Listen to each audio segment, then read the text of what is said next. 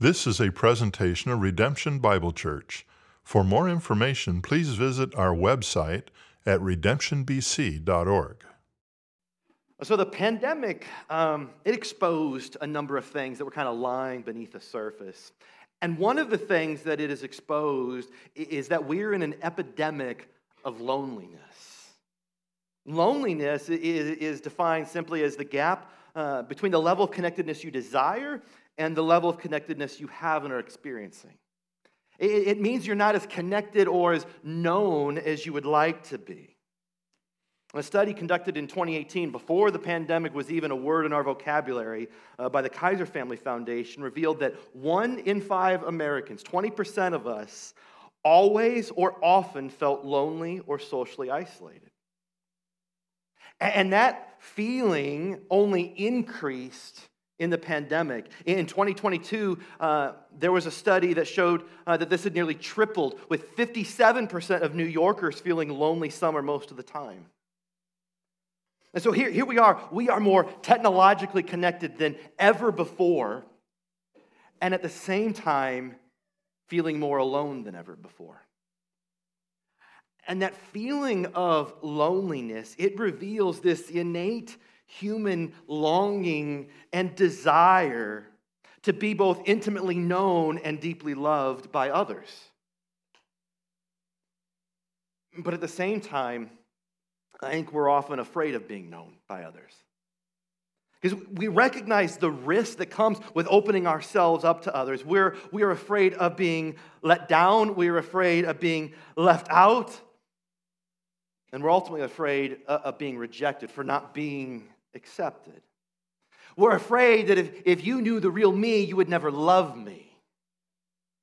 And so rather than risk being hurt, we hide our true self and we portray this false self, which only further isolates us and makes us feel even more alone. And the thing is, we not only do this with others, right? We do this with God as well, don't we? Keeping Him at arm's length, maintaining a, a safe distance so that we won't be let down by God, so that we won't feel rejected by God. But then as time goes on, we're left wondering, you know, why does God feel so distant? Why does God sound so silent? Why, why is my faith run dry? Why is there no vibrancy to my worship? Why is there no joy in my life? And, and I think here's the thing I think we all want more of God in our life, don't we? Like we all want more of God. We want, a, we want a deeper awareness of Him in our lives. We want a deeper affection for God. But if we're honest, we're not sure what to do. We're not sure where to start, where to turn, or how to go about this. And that's why the spiritual practices are such a treasured gift from the, the 2,000 year history of the church. Right? These regular rhythms in our lives, these disciplines that add structure to our lives, guiding us in regular participation in the deepening of our awareness of God and our affection for God. Right? That's how we define the spiritual practices and rhythms and disciplines last week. It's regular participation in the deepening of our awareness of God and our affection for God. They guide us in our pursuit of Jesus. Last week, we began our series, The Spiritual Rhythms of the Psalm, looking at the rhythm of worship in, Psalm 66. And, and we're going to put that into practice over the course of this series, asking everyone to be here, not just at, at 10.15 or at 10, but, but to arrive at, at 9.30, arriving early to prepare our hearts to pray, or to, to worship, arriving early to gather in the lobby to worship, like the lobby was packed this morning. It was great and you didn't even know we were having Krispy Kreme donuts this morning. You came to pray, and then they were literally the icing on the cake. But you came so that you could, you could meet someone new to you, someone whose name you don't know, someone whose name you've forgotten. And we came, most importantly, so that when we began that call to worship this morning, we were here. Our kids were already checked in, we already had a cup of coffee, and we were ready to worship And this morning, we're going to continue in our series in Psalm 139, a psalm that is attributed to King David, looking at this contemplative prayer of self examination, uh, a practice that dates back to the 16th century, referred to simply as Examen. It's a practice that deepens our awareness of God's constant presence in our lives, that we are, we are never alone, as well as our affection for God, as we come to see how we are intimately known by God and deeply loved by God. And David, he's going to lead us on a journey through this psalm that leads us to better understand who God is. Right? That's first and foremost what God's word does. It reveals who God is. And he's going to give us three reminders of who God is reminders of his intimate knowledge of us, a reminder of his infinite presence with us, and his incredible power over creation as the creator. And then we're going to see through these reminders what that reveals about our relationship with God. So, the first reminder that David's going to give us here is that God is omniscient, right? It's just a fancy way of saying God is all knowing. God is omniscient, knowing everything about everything, knowing everything about me. And David, he expresses this intimate knowledge that God has of him. He says in verse 1, Oh Lord, you have, you have searched me and known me. He, he acknowledges that his life, that his heart, that his entire being is an open book to God, that there is nothing hidden from God. He goes on to say in verses 2 through 4, he says, You, you know when I sit down and when I rise up, you discern my thoughts from afar. You search out my path and my lying down and are acquainted with all my ways. And even before a word is on my tongue, behold, O Lord, you know it all together. You know what I'm doing and what I'm thinking. You, you know where I am and where I'm going. You, you complete my sentences, knowing what I'm going to say, not only before I say it, but before I've even thought about it, right? Absolutely nothing is hidden from God. He is omniscient. He is all knowing, knowing not only everything about David, but knowing everything about you. He not only knows those things that are external, that are visible to others, where you are, what you're doing. He's got you on Find My Friend on his iPhone. That he doesn't. He just knows. He doesn't need the iPhone. He knows those things that are internal, that are invisible to others, the, the thoughts that you're thinking, the emotions that you're feeling. God knows you better than you know yourself. And if we're honest, feels a little invasive, doesn't it? Like if this was your parents, you would call this an invasion of your privacy. If this was Big Brother, we would call it spying. If this was your creepy neighbor next door, we're going to call the cops, aren't we? Because there's this, there's this sense of intrusion that comes with someone knowing something about you you didn't think they knew, or something you didn't want them to know.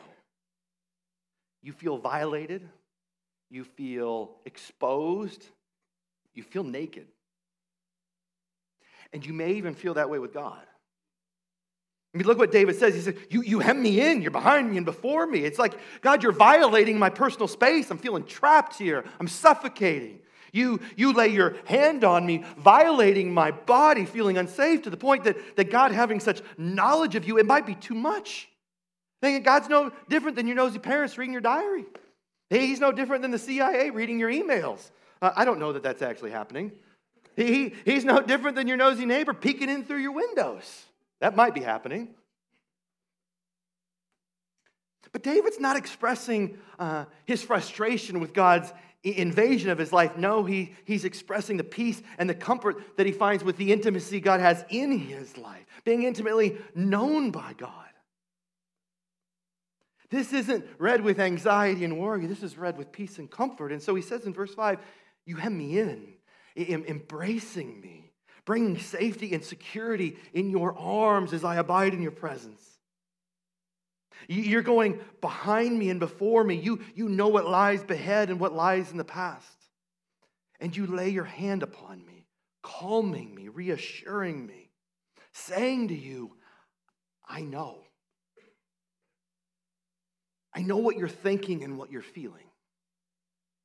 I know what you said. I, I know what you did, but not only that, He's saying, I know what was said about you the gossip and the slander. I know. I know what was said to you, the, the lies and the insults. I know. He says, I know what was done to you. I know and I believe you, even if they don't. He says, I see you. You are not hidden from me, and I know you. I don't just know about you, I know you.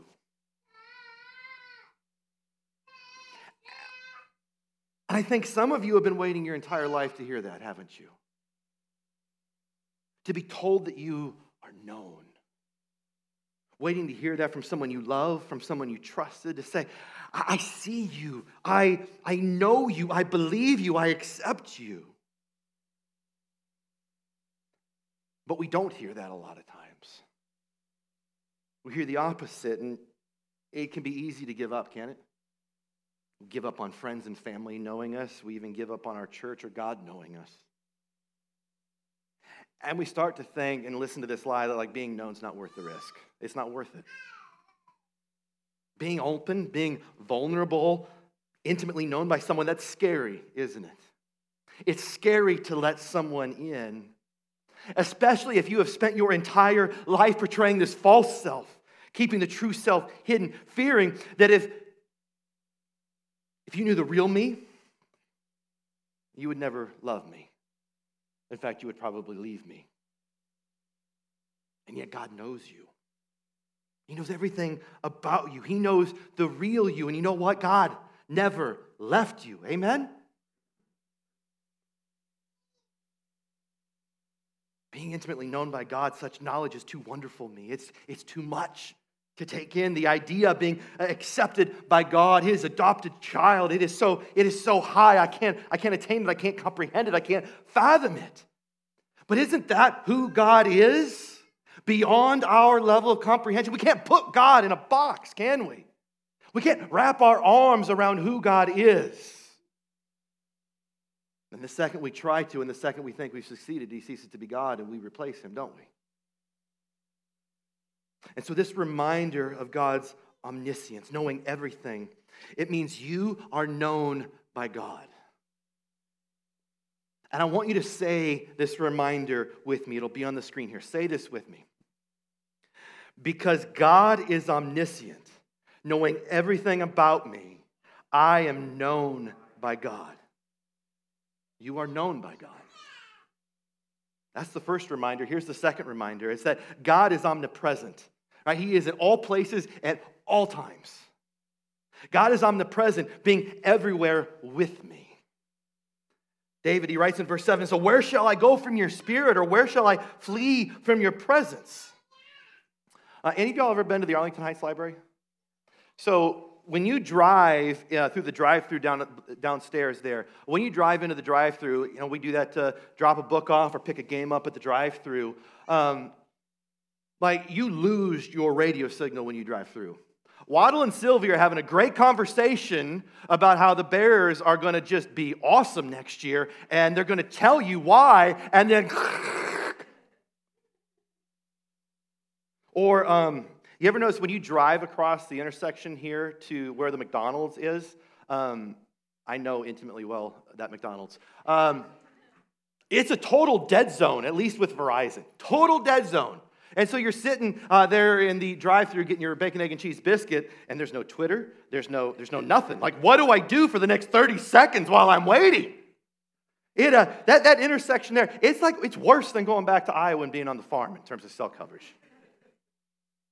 Man, God's not like that. There's no dead zone with God. You're never going to lose God's signal.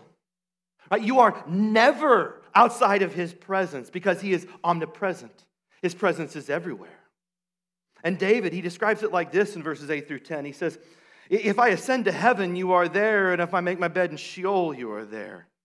If I take the wings uh, of the morning and dwell in the, the uttermost parts of the sea, even there your hand shall lead me, and your right hand shall hold me. Right? No matter how high or how low you go, from the eastern horizon where the sun rises to the, the western limits as David looked out over the Mediterranean Sea from Israel, Even there, you are not just with me, God, but you are, you are guiding me, you are holding me, you are leading me. He says in verse 11, If I say, Surely the darkness shall cover me, and the light about me be night. Right, even there in the darkness, when you feel most alone, as the, the, the waves of worry and anxiety and depression come crashing down, and you are, you are unable to see any hope of the light ever shining again. Even there in the wilderness, when you feel lost and afraid and alone, unable to find your way out, unable to find your way back, even there, God is with you. Even in the darkness is not dark to you. The night is bright as day, for darkness is as light with you. Eugene Peterson writes in the message darkness isn't dark to you. It's like God's got these night vision goggles on, He can see right through it. Night and day, darkness and light, they're all, they're all the same to you. They don't hinder you in any way. And what that means for us is that no matter how dark the night may seem, that dark night of the soul, God will never lose sight of you. And no matter how lost and alone you may feel, God will always be with you. Jesus said, until the end of the age. He is with you in the darkness, He is with you in the wilderness. And this reminder of God's omnipresence, of being everywhere, it means you are not alone. And so I want you to read this reminder with me that we see in this psalm. Read this with me. Because God is omnipresent, being everywhere with me, I am not alone. Praise the Lord. We are not alone. Third reminder is this it's that God is omnipotent. Right? God is omnipotent, having created me. Now, uh, a lot of new words today, okay? Um, beginning with omni, just Latin for all. Omniscient, all knowing, he knows everything. Um, omnipresent, he, he's everywhere, all places, at all times. And, and the new one here is omnificent. Means he has unlimited power in creating all things. He is the creator of all, isn't he? He created space and time. He created the heavens and the earth. He created plants and animals. And you know what else he created? He created you. God created you. And I think that impacts the way that we relate to God. David, he, he says in verse 13, a verse I'm sure we've many have heard. He says, For you formed my inward parts, you, you knitted me together in my mother's womb. My God, He took great care in uniquely creating you, in, in breathing life into you. He goes on to say in verse 15, he says, My frame was not hidden from you when I was being made in secret, intricately woven in the depths of the earth. God was there in the, the darkness and the secrecy of your mother's womb, creating you, knitting you together. It says in verse 16, Your eyes saw my unformed substance. In your book were written, every one of them, the days that were formed for me, when as yet there was none of them. God saw you long before your mother ever saw you, even on the ultrasound. God knew you long before your mother even knew of you. He, he knew you in eternity past. God, God loved you before anyone ever loved you. And he loves you more than anyone will ever love you. And God loves you.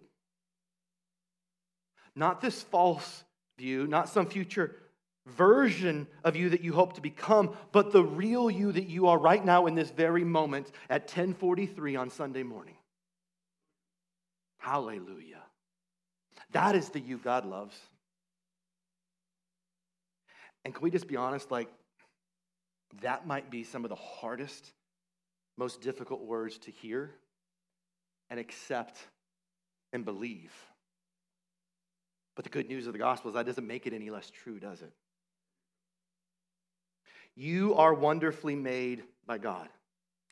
He said it, not me. I'm just saying what he said. I'm just the messenger. You are wonderfully made by God. And like, can you read this first part with me? Read this with me. I praise you, for I am fearfully and wonderfully made. One more time. I praise you, for I am fearfully and wonderfully made. Now, here's the question I want to ask you Do you believe that? Do you believe that God believes that about you? Or do you think He's just saying nice things about you to make you feel better? A little pick me up, a little encouragement. Do you believe that God's work in creating you is wonderful? Beautiful? Do you know this in your heart? Do you believe this in your soul? To not, not just well, he says, but know it very well? Do you believe this to be true? I like to be honest, I, I've struggled with this my entire life. I would like to say I struggled with it, but it's an ongoing struggle. This, this feeling of, of being unworthy of being loved for who I am. You might love me for what I've done, but not for who I am. And that created this perpetual feeling of loneliness throughout my life. I felt like I was the most lonely extrovert in the history of the world. And I realized this one day. Um, you guys know I started therapy 10 years ago. And one day, very early on, my therapist, he described, his name is Scott, by the way. Uh, he described something that I had done. I was telling him about it, and he described it as beautiful. And I didn't respond well to that. I still struggle with that word. And he, he knew it, right? You know those moments when your therapist is like, mm, we're going to talk about that. And so he pressed in, because that's what they do. And he asked me, Ash, do do you know you are beautiful to God? And I lost it on that couch. I lost it because I didn't believe it.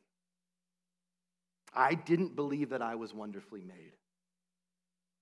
I didn't believe I was wonderfully made by God. I didn't believe that I was loved by God for who I am, but simply for what I could do.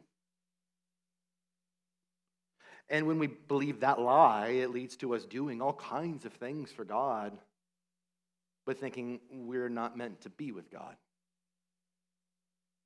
Check off a lot of boxes for God, and yet you don't know Him because you've kept Him at arm's length as you have everybody else.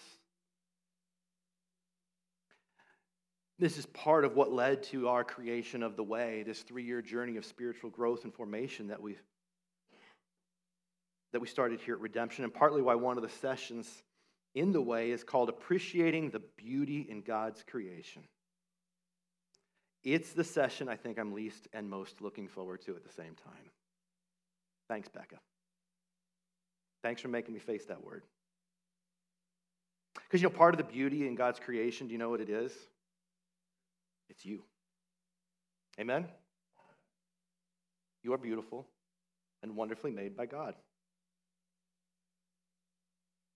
And think about it like, God created a lot of things, didn't He? Like, He was busy in the beginning. And uh, He created like beautiful things, plants and animals. He created, there's like 8 billion shades of tulips, right? Different colors. He created all of them. And he, he created even the cutest of animals. And we all know that the cutest animal ever created is our beagle, Alice. You've seen a picture of her like every other month since we got her, our pandemic pup.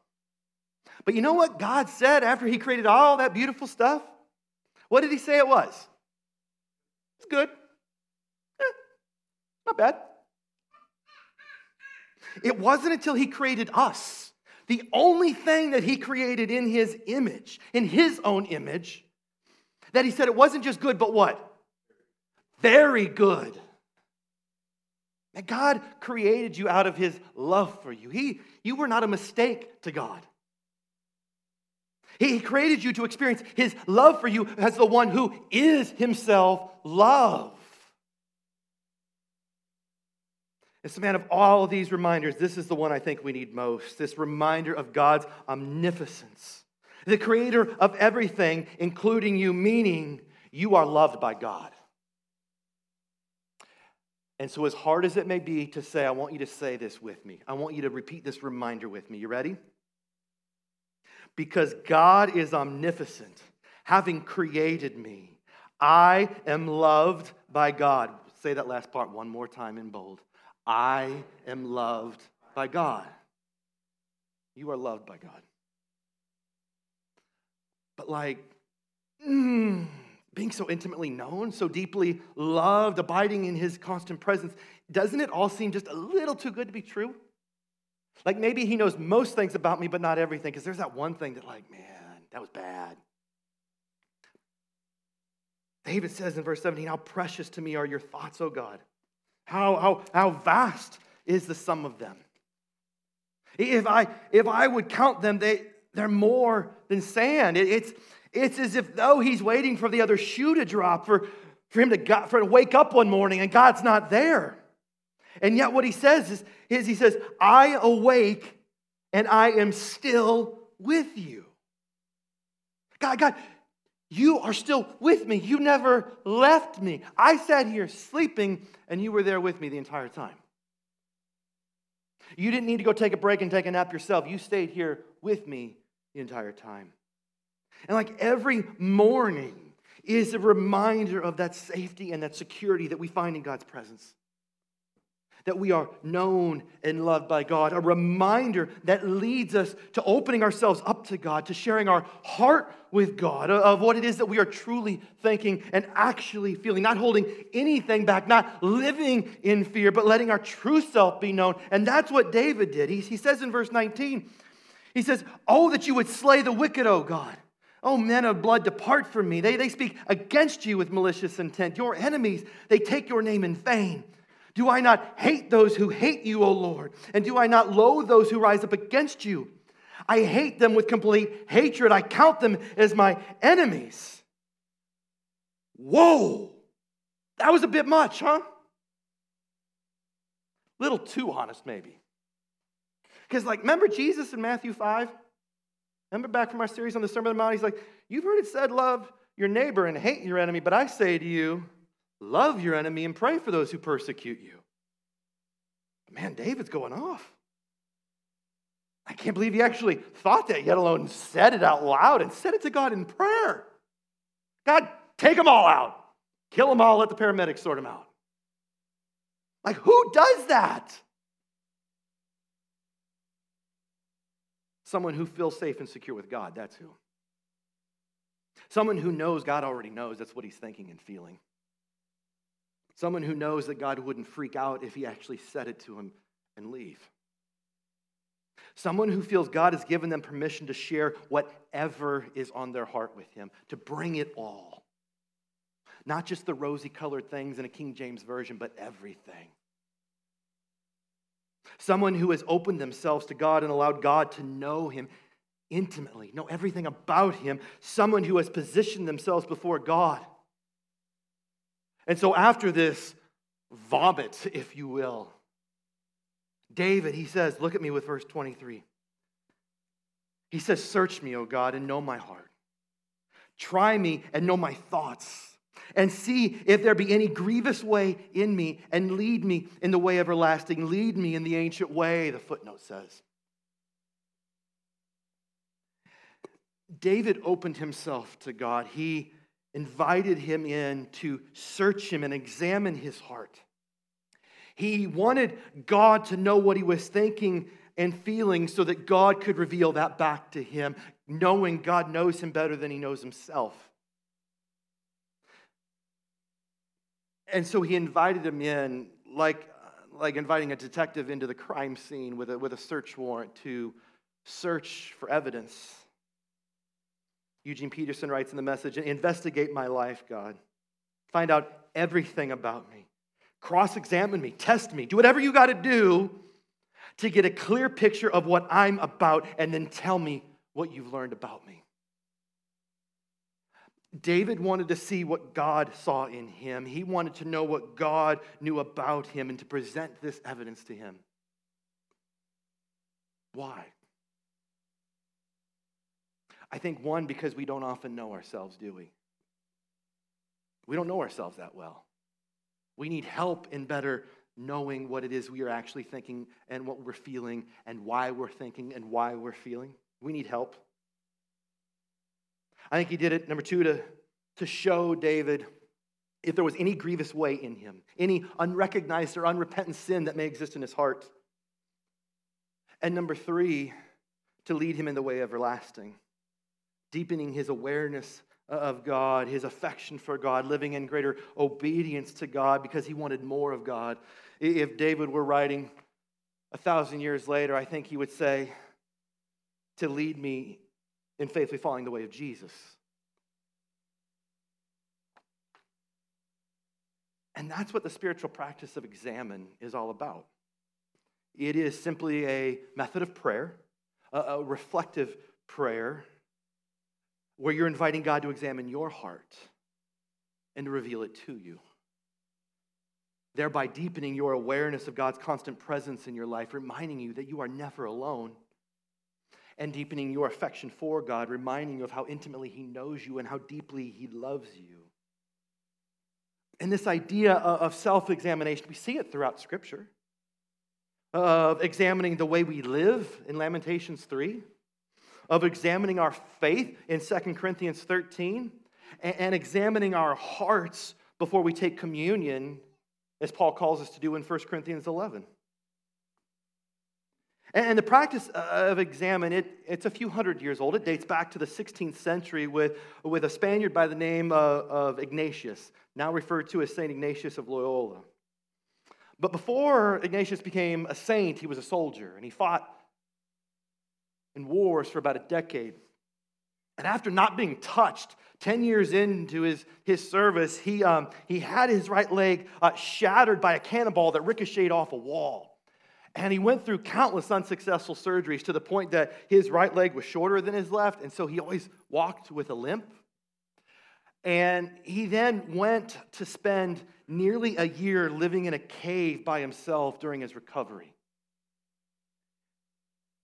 And he spent hours each day opening himself to God in prayer. And this is what led to him writing his book, Spiritual Exercises and the practice of Examen. And his approach to prayer was quite simple it was to speak little and listen much. And like, I can get on board with that kind of prayer, especially in group prayer. I can speak little and listen much. That's okay. You can come at 9:30 and pray with us and you are praying through your opening yourself to God by speaking little and listening much. But he was asking God to reveal those moments of what we call, he called consolation, those moments when we have this greatest sense of God's presence in our lives. But then he would also pray about these moments of desolation, these moments where he felt a sense of loss of his presence, these moments when he felt secure in God's love, these moments when he felt alone and isolated.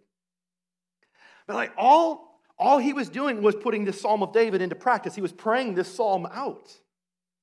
And so last week we said that each week of this series, we're going to introduce you to a new spiritual practice. We're going to sample it. Like each week is a stop at a different sample station at Costco.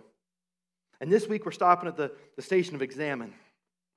And my, my ask of everyone is that every evening this week, beginning tonight, that you would end your day by practicing Examen, this reflective prayer, making this a daily rhythm, a, a practice that we've uh, done together in the way. And there's, read five people on Examen, you'll see five different ways of doing it. Um, but the way I want us to practice it, it'll have seven steps that we're going to practice this discipline together. And the first step is this it's positioning, right? Positioning yourself before God as a, as a stone before a carver, as we heard Brother Lawrence write last week.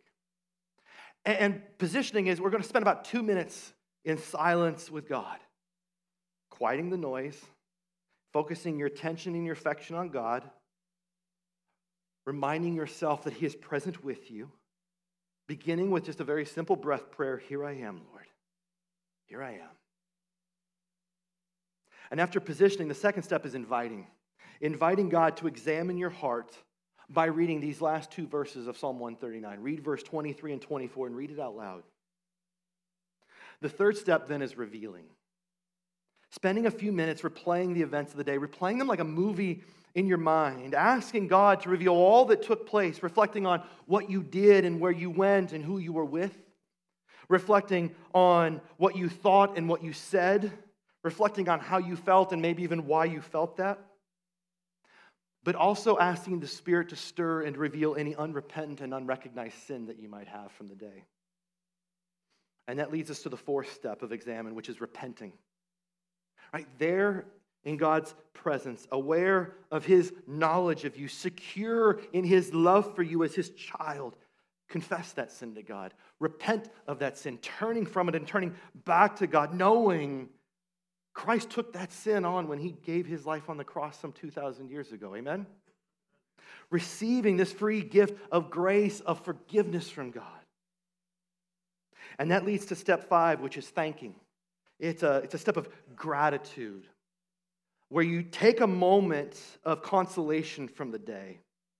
A moment when you felt fully alive and at peace, where you felt happy and filled with joy, safe and secure, fully aware of God's presence with you and His love for you. And with a heart of gratitude, give thanks to God, thanking Him. I, I can already picture my, my moment of consolation this morning is when we gathered to pray in the lobby this morning. The room filled with people. And I was overwhelmed with an assurance of God's presence with us as we prayed. But then step six we, is remembering.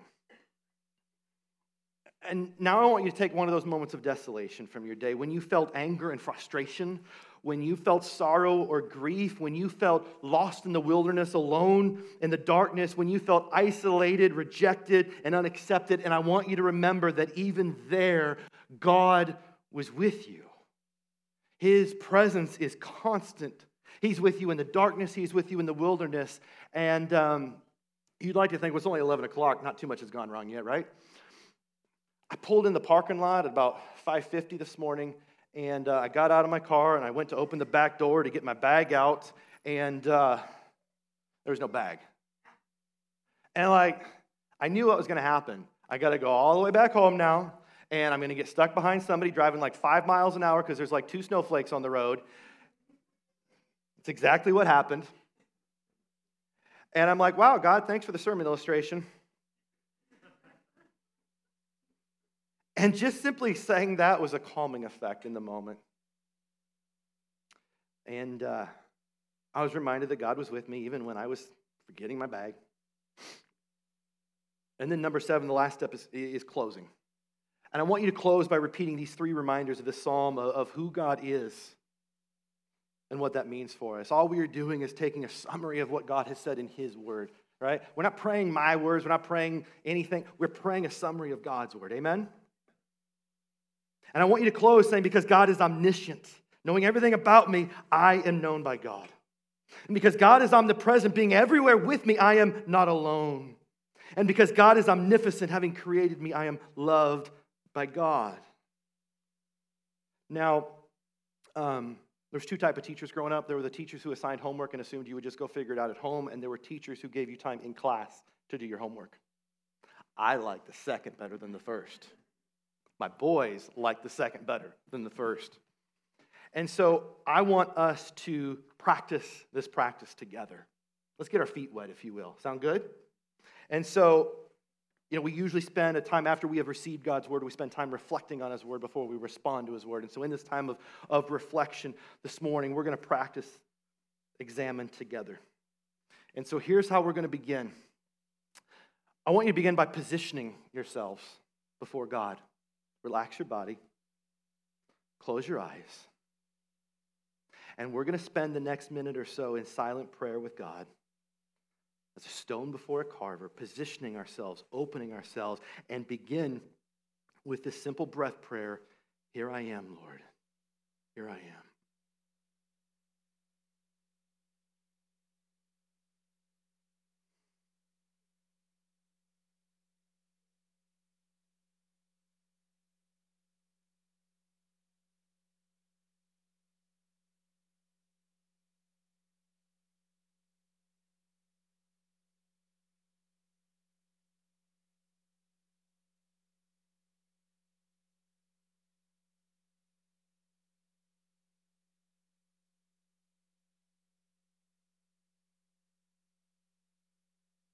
And as you become distracted by maybe a sound, maybe your neighbor's tummy gurgling because they didn't get a donut before service, why don't you bring yourself back to God, refocusing your attention and your affection on Him. The distractions will come.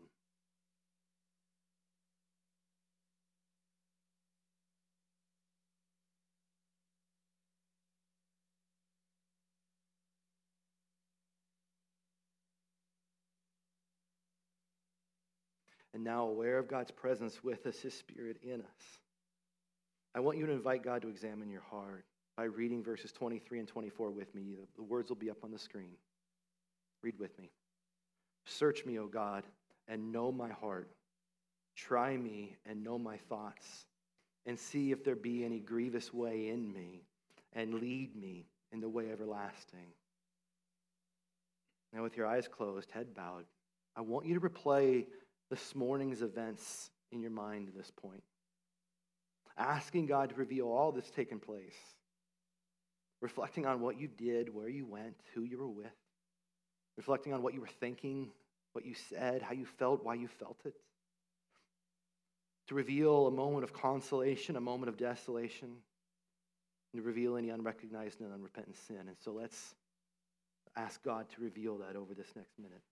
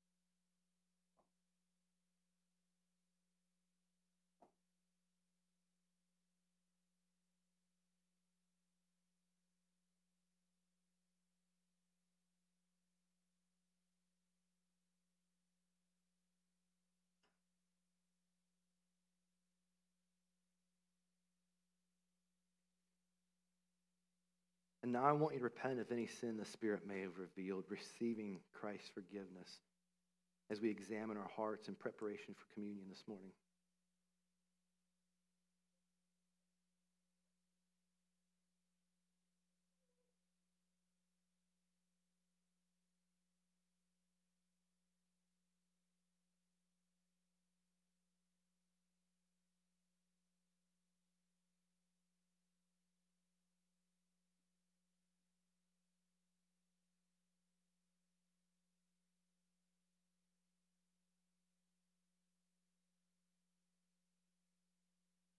Now, thank God for that moment of consolation that the Spirit laid in your heart, where His presence was clear and you felt His love. Let's spend the next few moments giving thanks to God for that.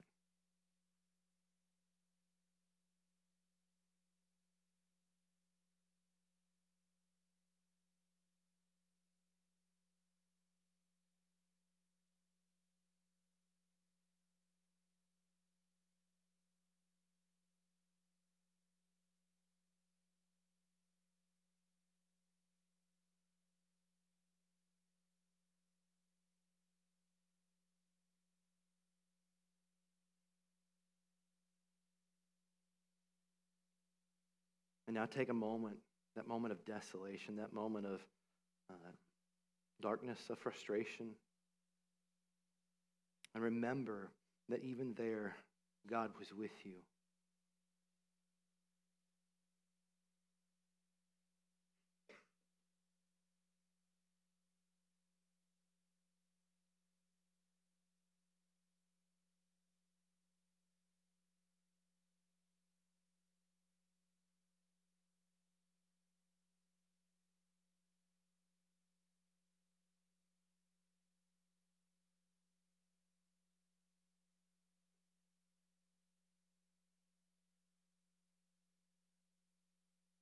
Now let's close our time in prayer by remembering who God is and what that means for us. Read these words with me a summary of Psalm 139.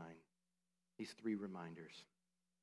Because God is omniscient, knowing everything about me, I am known by God. Because God is omnipresent, being everywhere with me, I am not alone. Because God is omniscient, having created me, I am loved by God. Amen. Early this afternoon, you guys are going to get an email. Uh, if we don't have your email address, I'd ask you to fill out the info card today, and we're going to send you a link that's going to have this written out. I didn't expect you to take notes during this today, but walking you through these seven steps. And I would ask that you begin this evening uh, before you go to bed, praying this prayer of examination, positioning yourself before God, and then doing that each night of this week. And as the week goes on, uh, what we found in the way is that people began to adapt this to fit their schedule, to fit their rhythms. That's okay. Uh, hear me say, there's really not a right or way to, wrong way to do this. Um, there's no requirement of the when or the how long, even if it's just a couple of minutes. Give that time to God. Sound good? Let's pray. Thanks for listening. For more audio content and information about redemption, please visit our website at redemptionbc.org.